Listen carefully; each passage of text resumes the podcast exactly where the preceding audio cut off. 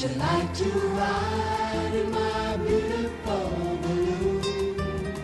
Would you like to ride? Hi, Roger Hill of Radio Vermont. Today's topic is on the helium shortage. So, how can a helium shortage affect our weather? Well, it won't affect the weather, but it may affect its prediction of the weather. Numerical weather prediction is what meteorologist operational forecasters use to project a myriad of weather elements by using computer weather models that take a snapshot or an analysis of the occurring weather.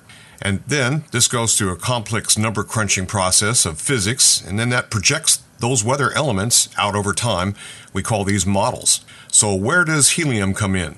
Of the many parameters used to paint the picture of our current weather, weather balloon soundings using radio radiosondes beam back important packets of information of temperature, humidity, wind direction, and speed.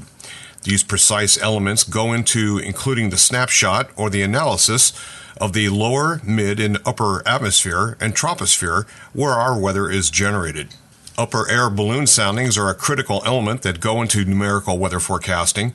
Most upper air soundings from which the weather balloons are filled with is from a lifting gas, and this is usually used with hydrogen, which is combustible and explosive.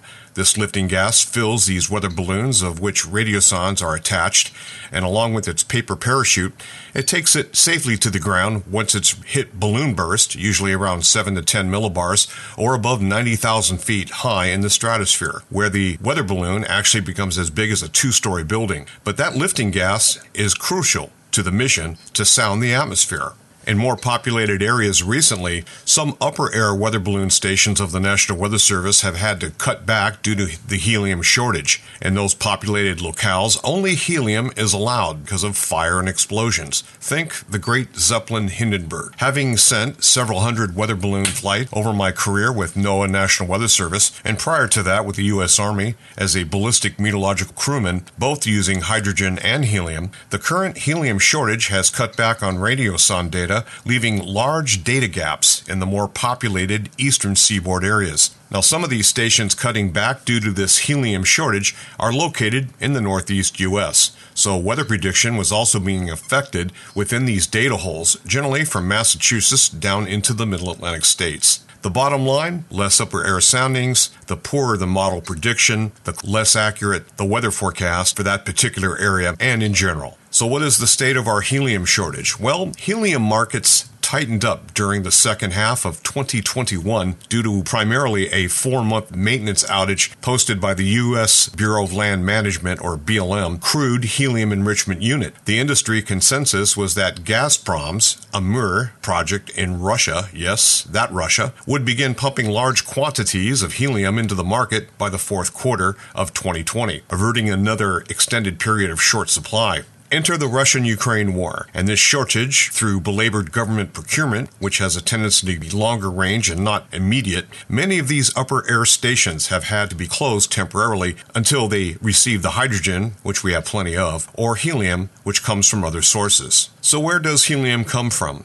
Well, it's an inert gas that is captured in natural gas that takes millions of years to be sugared out.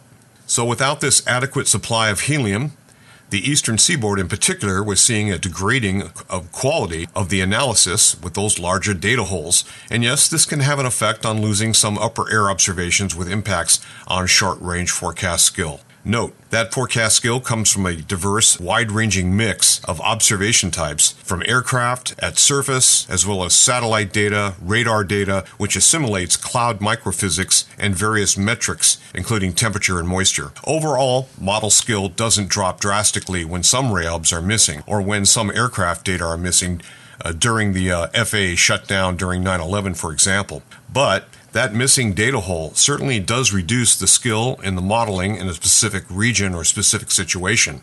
So the next time the weather person blows the forecast, especially in the longer range, you can blame it on the lack of helium and bad circumstances in planning. Roger Hill, Radio Vermont. Would you like to ride? Would you like to ride?